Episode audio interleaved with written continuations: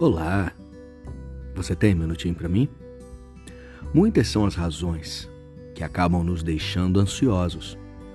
Decisões que temos que tomar, problemas que temos que resolver e muitas outras coisas que deixam o nosso coração muito aflito e ansioso. E a pergunta que fica é: como vencer a ansiedade? A palavra de Deus tem a resposta, pois ela diz: lançai sobre ele toda a vossa ansiedade, porque ele tem cuidado de vós. Quando a ansiedade bater a porta do seu coração, não se esqueça, Deus está cuidando de você.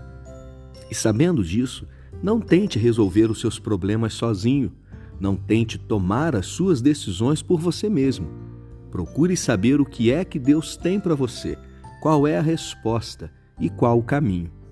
Quando você fizer isso, você vai sentir a paz no coração de saber que o próprio Deus, Ele tem cuidado de você. Obrigado por me ouvir e que Deus abençoe muito o seu dia.